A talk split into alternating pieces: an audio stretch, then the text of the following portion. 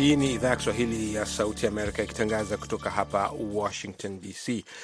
Ifuatayo ni taarifa habari. Msomaji Abdu Shakur Abud. Rais wa Rusia Vladimir Putin amesema amekuwa na mazungumzo yaliyokuwa na manufaa mengi pamoja na mgeni wake wa China Xi Jinping.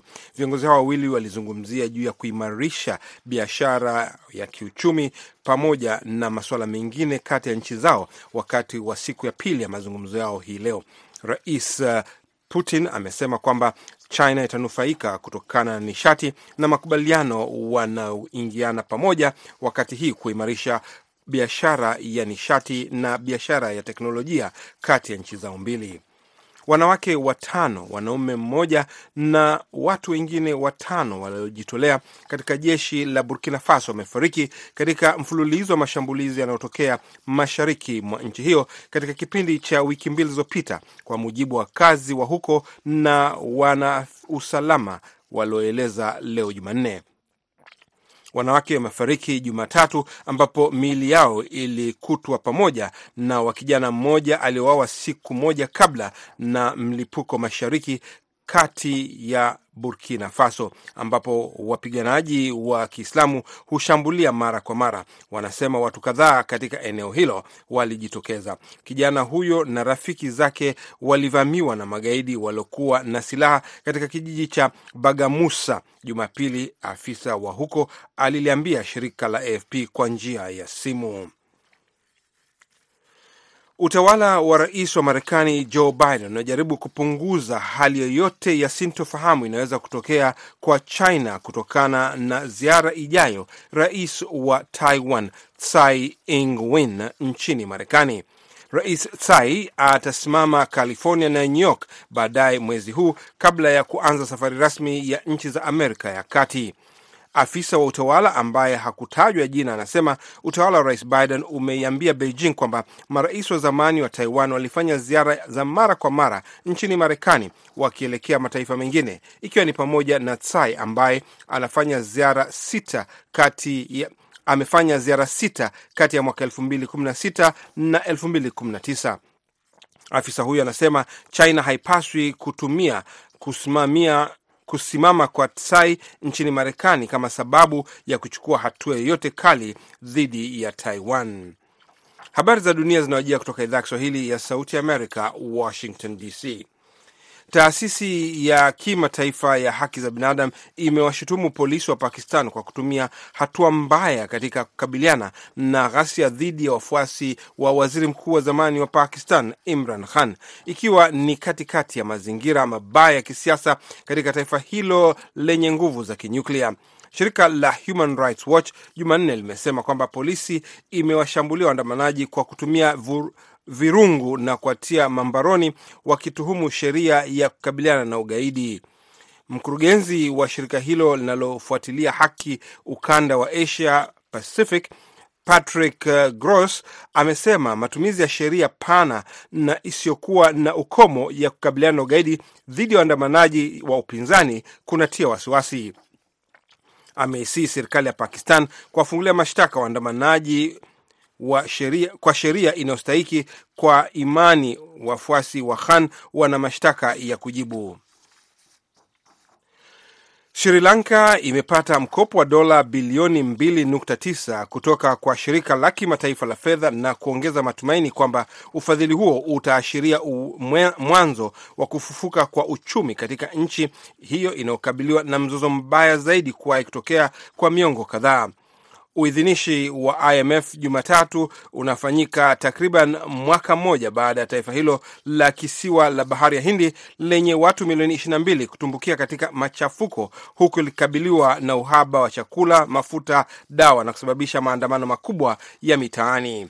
Mwisho wa habari za dunia kutoka idhaa ya Kiswahili ya Sauti ya Amerika. Mpendwa msikilizaji, basi kaa kando ushiriki katika Kwa Undani pamoja na BMJ Muridhi katika muda mchache unaokuja kutoka Sauti ya Amerika, Washington.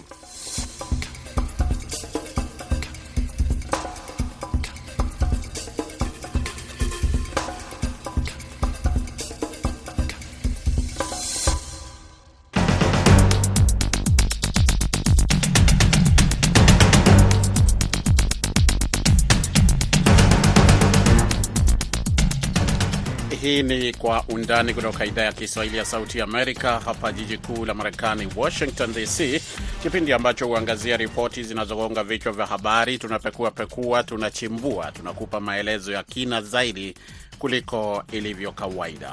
Katika sehemu ya kwanza, msikilizaji, ya Kwa Undani hivi leo tunaangazia ripoti kwamba mamlaka huru ya kusimamia utendakazi wa polisi nchini Kenya, IPOA, imesema inachunguza jinsi maafisa wa polisi walivyokabiliana na waandamanaji Jumatatu nchini humo na mauaji ya mwanafunzi wa chuo kikuu. Je, wachambuzi wanasema nini kinaendelea?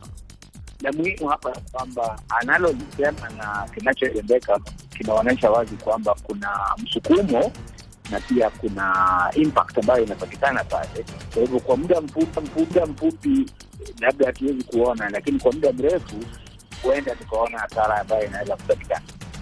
E, mchambuzi akizungumza kuhusu yale ambayo yanatarajiwa baada ya matukio ya jana. Na katika sehemu ya pili tutamulika taarifa kwamba Umoja wa Mataifa unasema kiangazi nchini Somalia huenda kimeua takriban watu elfu arobaini na tatu.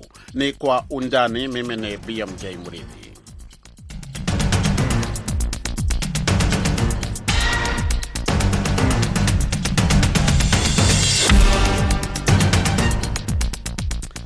Nam msikilizaji, karibu kwa sehemu hii ya kwanza. Kama nilivyosema, mimi ni BMJ Mridhi, niko hapa Washington. Ni kwamba mamlaka huru ya kusimamia utendakazi wa polisi nchini Kenya, IPOA, jana imesema, sio jana, leo hii imesema kwamba inachunguza jinsi maafisa wa polisi walivyokabiliana na waandamanaji jana Jumatatu nchini humo ambayo maandamano ambayo wanakiri kwamba e, walimuua mwandamanaji mmoja ambaye ni mwanafunzi katika chuo kikuu e, cha a, Maseno huko Kisumu e, ambapo inaelezwa kwamba e, mkuu wa polisi amesema e, kwamba polisi walijiendesha au waliendesha shughuli zao kwa njia ya kitaalam. Na kabla hatujaingia kabisa kuangalia suala hili kwa undani hata zaidi Hebu tusikilize ripoti hii iliyotayarishwa mapema leo na mwenzetu Kennedy Wandera akiwa Nairobi. Taarifa ya mamlaka hiyo inafuatia ripoti za kupigwa risasi kwa William Mayange na kufariki mwanafunzi wa chuo kikuu cha Maseno mjini Kisumu, magharibi ya Kenya. Taarifa ya inspekta mkuu wa polisi nchini Kenya, Jafeth Koome, inaeleza kuwa waandamanaji ambao walijumuisha wanafunzi wa chuo hicho walivamia kituo cha polisi na kusababisha maafisa wa polisi kutumia risasi kuwatawanya, makabiliano yaliyosababisha mwanafunzi huyo kupigwa risasi shingoni na kutangazwa kufariki alipofikishwa katika hospitali ya Coptic Kisumu. Mamlaka hiyo ya kutathmini utendakazi wa polisi inaeleza kuwa imeanzisha uchunguzi wa tukio hilo na matukio mengine ya utumiaji wa nguvu kupita kiasi na polisi ili kuwajibisha vifaavyo kisheria. Hata hivyo, Koome amevieleza vyombo vya habari kuwa maafisa wa polisi waliokabiliana na waandamanaji Jumatatu walitekeleza wajibu wao kwa utaalamu wa juu na kwa mujibu wa sheria na kwa kuzingatia haki za kibinadamu, licha ya kila mara kulazimika kuvumilia vitendo vya waandamanaji waliojihusisha na matukio ya uhalifu na vurugu, pamoja na kuwarushia mawe maafisa wa polisi wa kutuliza ghasia. Zaidi ya hayo, Bwana Koome anaeleza kuwa huduma ya polisi iko tayari kuwajibikia vitendo vyake na ipo tayari kuchunguzwa na mashirika huru ya kikatiba. Lakini wakati vumbi la maandamano ya upinzani nchini Kenya likionekana kutulia, huku wafanyabiashara wakiendelea kukadiria hasara iliyosababishwa na usitishwaji wa ufanyikaji wa biashara katika miji mikuu ya Kenya Jumatatu, kiongozi wa upinzani Raila Odinga ametangaza kuwa maandamano dhidi ya utawala wa Rais William Ruto yajayo yatafanyika kila Jumatatu na Alhamisi. Tumesema kuanzia wiki ijayo tutakuwa na mgomo na maandamano siku ya Jumatatu na siku ya Alhamisi, namna hiyo. Aidha, Odinga anawataka wafuasi wake kususia makampuni ya benki na baadhi ya mashirika ya vyombo vya habari kwa kile anachodai kuwa ni kuwa sehemu ya wawezeshaji wa utawala wa kikatili na maadui wa watu. Kampuni ya Safaricom, kampuni ya Kenya Commercial Bank, kituo cha utangazaji cha um, Radio Africa, hasa gazeti ya uh, Star. Maana yake wameonyesha kwamba wanalenga upande mmoja. Awali wabunge wanaoegemea serikali wanamshinikiza inspekta wa polisi Jafeth Koome kumkamata Odinga na viongozi wengine wa muungano huo kwa kuongoza maandamano yaliyosababisha uharibifu wa mali. Pia wanataka rais mstaafu Uhuru Kenyatta kukamatwa kwa madai ya kufadhili maandamano ya upinzani, anavyoeleza kiongozi wa shughuli za serikali katika bunge la kitaifa na mbunge wa Kikuyu Kimani Chungwa. How will destroying property and destroying the economy help to bring down the cost of living? Je, ipi athari ya hilo? Mark Bichachi, mfuatiliaji wa siasa za Kenya, anaeleza. Itakuwa ngumu kumtia mbaroni Raila Odinga na Uhuru Kenyatta kwa sababu cha kwanza, maandamano si jambo ambalo ni, ni kiume ya, ya sheria, kumaanisha kwamba hawana nafasi ya kisheria kusema kwamba kulikuwa na maandamano, kwa hivyo umekiuka sheria na kwa hivyo tutakutia mbaroni. Kennedy Wandera, Sauti ya Amerika, Nairobi. Shukran sana Kennedy Wandera ukiwa hapo Nairobi. Msikilizaji, ndo matukio hayo e, mengi yameelezwa katika taarifa hiyo, lakini tukiangazia sana sana e, tume hii ya haki za binadamu ya Kenya KNHCR ambayo inafadhiliwa na serikali imesema kwamba imeorodesha madai ya ukiukaji wa haki za binadamu uliofanywa na waandamanaji jana Jumatatu wakati wa maandamano hayo, kama ulivyosikia kwenye hiyo taarifa. Na katika taarifa yake iliyotumwa kwa vyombo vya habari, tume hiyo imetoa wito kwa maafisa wa polisi wa serikali kuchunguza pia ripoti za uharibifu, kukamatwa na kufyatuliwa risasi ambako kulifanywa na maafisa hao hapo jana. E, ni kinukuu taarifa hiyo kwa kifupi, inasema maafisa wa polisi wanatakiwa kuwatenga na kuwakamata waandamanaji wenye ghasia ambao wanakiuka amani, na wakati huo huo walinde wale wasiokuwa na hatia wakati wa maandamano, hapa wakimaanisha kwamba wale wanaoendelea na shughuli zao e, bila kushiriki maandamano na wale hawana hatia yoyote, basi wasihusishwe e, iwapo sio yale ambayo wanataka kuyafanya. Tume hiyo imethibitisha zaidi kwamba ukiukwaji wowote wa haki za binadamu au unyanyasaji katika muktadha wa maandamano lazima uchunguzwe mara moja kikamilifu na bila upendeleo. Na maandamano hayo yalikuwa ni ya kupinga harama ya juu ya maisha na madai ukiukwaji wa sheria katika uchaguzi yaligeuka kuwa ghasia katika ngome kadhaa za upinzani hapo jana, ikiwa ni pamoja na sehemu za Nairobi, magharibi mwa nchi na hata kule pwani ya Kenya. Namkaribisha Dr Martin Olo. Huyu ni mwanasheria na mchambuzi wa siasa za Kenya. Eh, Dr Olo, karibu kwa kipindi Kwa Undani. Kwanza eh, tuangazie hili kuhusu uchunguzi ambao umeelezwa kwamba utafanywa na, na mamlaka hii ya IPOA ya kuangalia utendakazi wa polisi. Kwako wewe, unaona kama uchunguzi huo utafanikiwa na kama utafanikiwa utakuwa unatuma ujumbe gani kwa ujumla wake? Kwanza niseme hivi, kuna sababu ya polisi na mtu yeyote ambaye analinda sheria kumlinda mtu yeyote ambaye anaandamana pasi na vita, pasi na silaha, eti kwa sababu anajieleza. Uhuru huo wa kikatiba unafaa.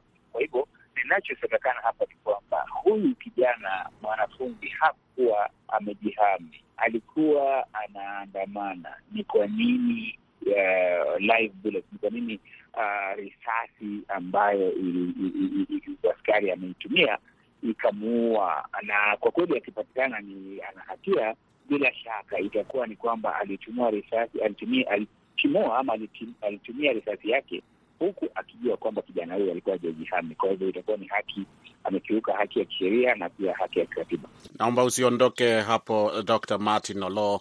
Eh, kwanza wasikilizaji, kama mlivyosikia kwenye taarifa yetu ni kwamba Raila Odinga huyu kiongozi wa upinzani ameorodhesha mambo kadhaa, na moja ambalo limegusa eh, ama limeshika eh, eh, macho ya waandishi wa habari na masikio yao ni kwamba ametangaza uh, hatua ya kususia makampuni eh, kadhaa na huduma kadhaa ikiwa ni pamoja na Safaricom Uh, huduma inayotolewa na, na kampuni ya Safaricom, benki ya Kenya Commercial na vilevile vile, uh, kampuni itwayo Radio Africa ambayo uh, ni ya mawasiliano uh, ambayo pia ndiye mmiliki wa gazeti linaloitwa The Star. Uh, sasa uh, anasema kwamba hawa wote wanaegemea upande wa mrengo wa Kenya Kwanza. Je, hili li, li, limekaribishwa hapo au ni mapema kueleza? Limekaribishwa vipi eh, huko Kenya? Sidhani ni jambo, ni mapema kusema kama ni jambo linalokaribishwa na wengi ama wachache, lakini katika mpangilio yake naona anajaribu kufanya mpango wa uchumi kidogo, na anapiga pia mpango wa kuweza ku, uh, kutingiza soko kidogo. Na muhimu hapa kwamba analolisema na kinachotendeka kinaonyesha wazi kwamba kuna msukumo na pia kuna impact ambayo inapatikana pale. Kwa hivyo kwa muda mfupi labda hatuwezi kuona, lakini kwa muda mrefu huenda tukaona hasara ambayo inaweza kupatikana. Hapo jana Raila Odinga alikuwa ametangaza kwamba maandamano sasa yangefanyika kila siku ya Jumatatu, maanake siku moja kwa wiki, lakini leo ameongeza siku nyingine, akasema pamoja na Jumatatu pia yatafanyika Alhamisi. Sasa najua kama unavyosema ni mapema sana, lakini nini hatma ya sasa haya ambayo ameongeza siku nyingine? Itakuwa ndio vigumu zaidi kuliko ikiwa siku moja. Unaonaje wewe kama mchambuzi? Nafikiri la muhimu hapa ni kwamba serikali ingefaa iweze kuweka mikakati ambayo kwayo inaweza kuleta mazungumzo na kuleta amani katika nchi. Uh, mimi mara nyingi nasema kazi ya upinzani ni kuzua mbinu ambazo zinaelekea kusambaratisha mipango ya serikali, kuwapatia tisho uh, kidogo. Kwa hivyo kazi ya upinzani ni hiyo, lakini kazi ya serikali ni kuhimili na kuhimili amani na kuhakikisha kwamba uh, mali na umoja na uh, upendo unapatikana katika.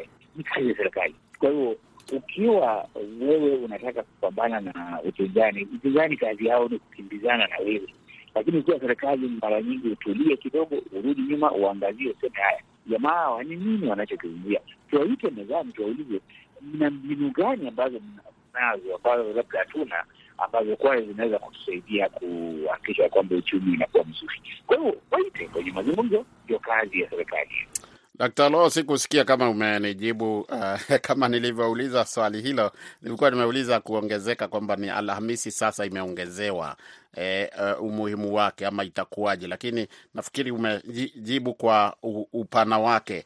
Lakini kabla sija kuacha, kukamatwa kwa Raila Odinga na rais wa zamani Uhuru Kenyatta, nasema kukamatwa kwa sababu kuna watu wa mrengo wa Kenya Kwanza ambao wanasema kwamba wanafaa wakamatwa iwapo eh, hilo oh, eh, kukamatwa kwao, iwapo kuna uh, wito kama huo E, unapokelewaje hapo Kenya kwamba wakamatwe kwa sababu ndio wanaofadhili maandamano haya e, hasa huyo rais wa zamani e, Uhuru Kenyatta ambaye hatujasikia akitoa kauli yoyote kuhusu hili kwa muda wa wiki mbili sasa. Kuna mambo ambayo kama viongozi hatutaki kuyazungumza, kwa sababu ukiyazungumza nao wafuasi pia wanayachukulia kwa uh, kwa njia ya ya ya ya, ya, ya, ya kupa. Kwa hivyo mimi sidhani tunaweza kuzungumza mambo ya kushikwa mtu ama kushtakia mtu lakini iwapo mtu amevunja sheria, kama mwanasheria atakwambia basi chukua hatua, sio kwenda kuongea, sio kwenda kuchochea, sio kwenda kuzungumza kwenye mikutano.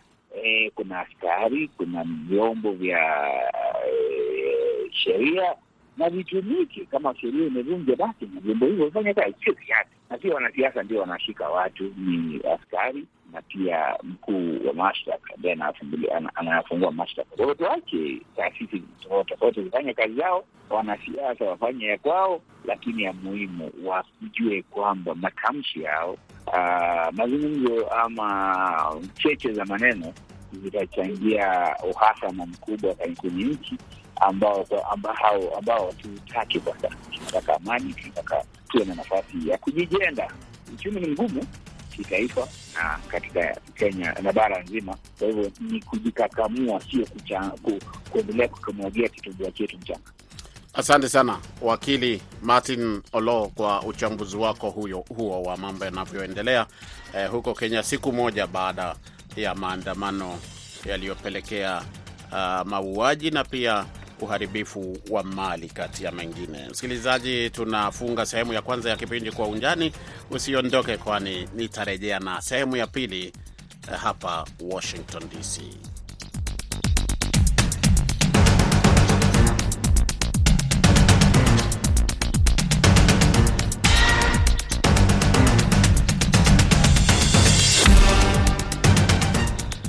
Nam, karibu kwa sehemu ya pili ya kipindi Kwa Undani kutoka hapa idhaa ya Kiswahili ya Sauti Amerika. Kama nilivyokudokezea hapo mwanzo, e, Umoja wa Mataifa unasema kwamba kiangazi nchini Somalia huenda kimeua takriban watu arobaini na tatu elfu mwaka jana, kwa mujibu wa ripoti iliyotolewa jana Jumatatu. Ripoti hiyo imeongeza kwamba nusu ya vifo kutokana na kiangazi hicho huenda vimetokea miongoni mwa watoto wa chini ya umri wa miaka kumi na sita. Idadi kubwa ya vifo inakadiriwa kutokea kusini na kati mwa Somalia, yakiwemo majimbo ya Bay, Bakool na Banadir ambako ni kitovu cha kiangazi hicho. Ripoti hiyo inaendana na makadirio ya idadi ya vifo yaliyofanywa kote Somalia kuanzia Januari hadi Disemba mwaka uliopita na ripoti hiyo ya Jumatatu imetolewa na mashirika mawili ya Umoja wa Mataifa, lile la afya WHO na UNICEF na vilevile vile, WHO tawi la Somalia, wakati likizungumza na Sauti Amerika limesema kwamba eh, ripoti hiyo inaonyesha athari za kiangazi Eh, eh, eh, kwamba kiangazi hicho kwenye maisha ya watu wa Somalia na mashirika ya kibinadamu nchini Somalia yamesema kwamba kiangazi nchini humo kimeathiri takriban watu milioni 7.8 na kusababisha vifo vya takriban mifugo milioni tatu nukta tano ama milioni tatu na nusu nchini humo. Wakati huo huo, ukame ambao umeweka rekodi unakumba eneo hilo lote la pembe ya Afrika unaelezwa kwamba unaweza kusababisha vifo kama mia moja na thelathini na tano kwa siku nchini Somalia kati ya mwezi Januari ambao ni mwezi miezi miwili hivi imepita na Juni mwaka huu, na wizara ya afya pamoja na Uh, WHO na UNICEF katika ripoti hiyo hiyo ambayo nimeeleza hapo kwanza, uh, zimesema baada ya utafiti uh, ambao ripoti yake ilitolewa uh, jana Jumatatu. Kwanza hebu tusikie mmoja wa, wa hawa ambao wameathirika moja kwa moja akijulikana kama Marian Ali Aden ambaye alilazimika kuondoka nyumbani kwake katika wilaya ya Wajid katika eneo la Bakool nchini Somalia. Anasema nini? Niliondoka nyumbani baada ya ukame kutukumba na tukapoteza wanyama wetu wote. Tulitembea kwa siku saba na alipoteza mtoto wangu mmoja njiani. Mnyama pekee tuliyemleta hapa ni punda, kisha tukamuuza ili kununua chakula cha watoto. E, msikilizaji, ni kwamba mashirika ya misaada kama vile shirika la Umoja wa Mataifa la uhamiaji IOM yanasema mji wa Dolo kwa mfano, karibu na mpaka wa Somalia na Ethiopia, ambapo Aden alifika umeshuhudia wimbi la watu wanaokimbia ukame wa miaka mingi ambao ulianza mwaka elfu mbili na ishirini. Huyu Hassan Mohamed Gabo anafanya kazi na International Organization for Immigration IOM, na hapa anaelezea kwa lugha ya Kisomalia.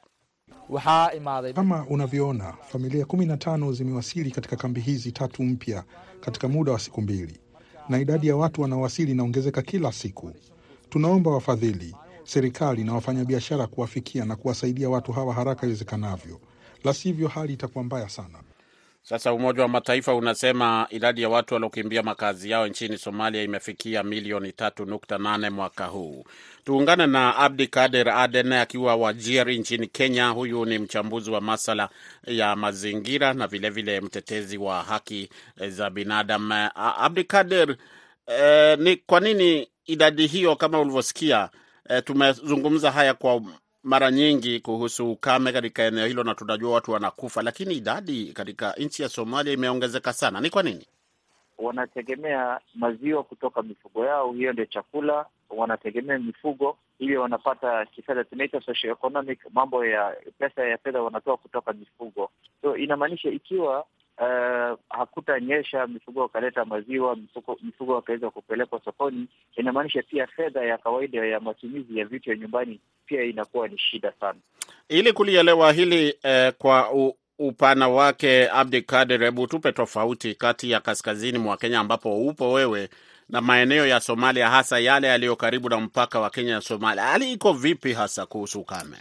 Hali ni mbaya zaidi, kwa sababu hasa kwa mfano sahizi E, katika kaunti ya Garissa tunao wafugaji wamehama kutoka kaunti ya Mandera na wafugaji waliohama kutoka kaunti ya Wajia. vile vile wafugaji ambao wanatoka sehemu za Isiolo wameweza kukita kambi katika maeneo ya Garissa kwa sababu sehemu zingine kumekuwa na uh, hali sio mbaya zaidi. Pia wafugaji pia wana maji ya, ya hizi tunasema visima pia zimechimbwa mahali kadhaa, na hiyo inasababisha wafugaji kutoroka na mifugo zao kutoka kaunti jirani na kuweza kukuja kwetu sisi na Somalia. Pia unapata mazingira yote ni sawa, kwa sababu wafugaji ni sawa, jamii zinazoishi hapa kwenye mpaka pia ni sawa. Ikiwa hali zamani ilikuwa hali ikiwa mbaya huku Kenya, mifugo wangeweza kutoroshwa hadi hadi mji wa jirani wa Somalia, lakini kwa sasa upande mwingine pia umekuwa ni mbaya zaidi. Pia tunazingatia mambo ya usalama, unapata kumekuwa na mashambulizi mahali tofauti tofauti. Hiyo pia huwa inachangia na inazuia watu kuweza kuvuka mipaka, kwa sababu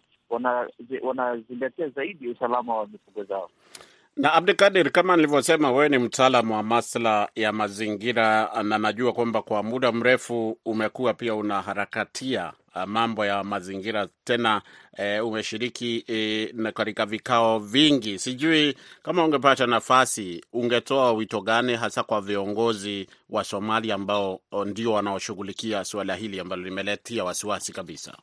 Mimi ningesema kwamba eh, hii jamii ya wafugaji waweze kuwa kujitayarisha kisaikolojia ya kwamba mambo ya mabadiliko ya hali ya anga ni mambo mageni ambayo yako hapa, yatakuwa hapa kwa muda mrefu zaidi, na ikiwa hivyo pia waweze kujitayarisha, kwa mfano kupunguza idadi ya mifugo. Unapata wakati kuna mvua, wafugaji wana, wanaweka mifugo mingi zaidi, lakini wakati ukame unavyokaribia msimu wa ukame unaanza, inatakana pia wanafanya juu chini ili waweze kupunguza idadi ya mifugo. Na jambo lingine pia ni hizi jamii fugaji, mara nyingi unapata kuna hii mambo ya kabila, watu wanaanzisha kijiji, hakuna shule, hakuna mahali watapata maji, hakuna hospitali, hakuna maendeleo yoyote, wanakaa msituni. Sasa wakati ukame inakuja, huwa inakuja inawagonga zaidi watu wasiokuwa na na sehemu ambazo hazina maendeleo. Hiyo inamaanisha kwamba eh, siku za zijazo tusiruhusu vijiji kuanzishwa kila mahali ovyo ovyo. Lazima ikiwa ni vijiji itaanzishwa, serikali ihakikishe kuna maji, kuna maji ya kutosha, kuna hospitali, kuna shule, watoto hawawezi wakaathirika. Na je, jumuiya ya kimataifa inafaa kufanya nini? Ikiwa ni mambo ambayo watafanya, ya kwanza ni kuzingatia eh, kuweka rasilimali ya kutosha kwa mambo ya ya mashamba, kwa sababu hali ya maisha inavyojibadilisha, wafugaji, jamii ya wafugaji wanafaa pia kujibadilisha, ma, kubadilisha maisha, hali ya maisha yao, pia waweze kujiunga na masuala ya mashamba, yani agroforestry. Upande mmoja wana mifugo, upande mwingine pia wako kwenye shamba, ili wakati ya ukame inafika, hawa mifugo waweze kupata lishe kutoka kwa mashamba. Jambo lingine tuweze kuhifadhi misitu na tuweze kupanda miti ya kutosha, kwa sababu hali vile ilivyo, unapata watu huko matumizi ya makaa, matumizi ya kuni, na ikiwa hivyo, hizo miti ndio bado mifugo zao wanazitumia tegemea kama lishe. Watoto wanaelezwa ndio wameathiriwa sana na janga hili. Nini kifanyike kwa watoto tukimalizia? E, ni kukuja na miradi ya tosha ya watoto. Kuna kuna kuna chanjo za watoto kuna miradi ya lishe ya watoto ambao pia wasio wanaweza kugongwa sana na na mambo ya ukame. Ni Abdikadir Aden. Shukran sana Abdikadir kushiriki hivi leo katika uh, kwa undani. Msikilizaji, Abdikadir Aden anatukamilishia sehemu ya pili, na hivyo basi kipindi kizima hiki cha kwa undani, kwa niaba ya wote ambao wamefanikisha matangazo ya leo, msimamizi kama kawaida ni Mary Mgawe, mwelekezi hapa studio nimekuwa naye uh, Saida Hamdun, mimi naitwa BMJ Mridhi. Kwa niaba ya wote waliofanikisha matangazo haya, tuonane wakati mwingine, panapo majaliwa.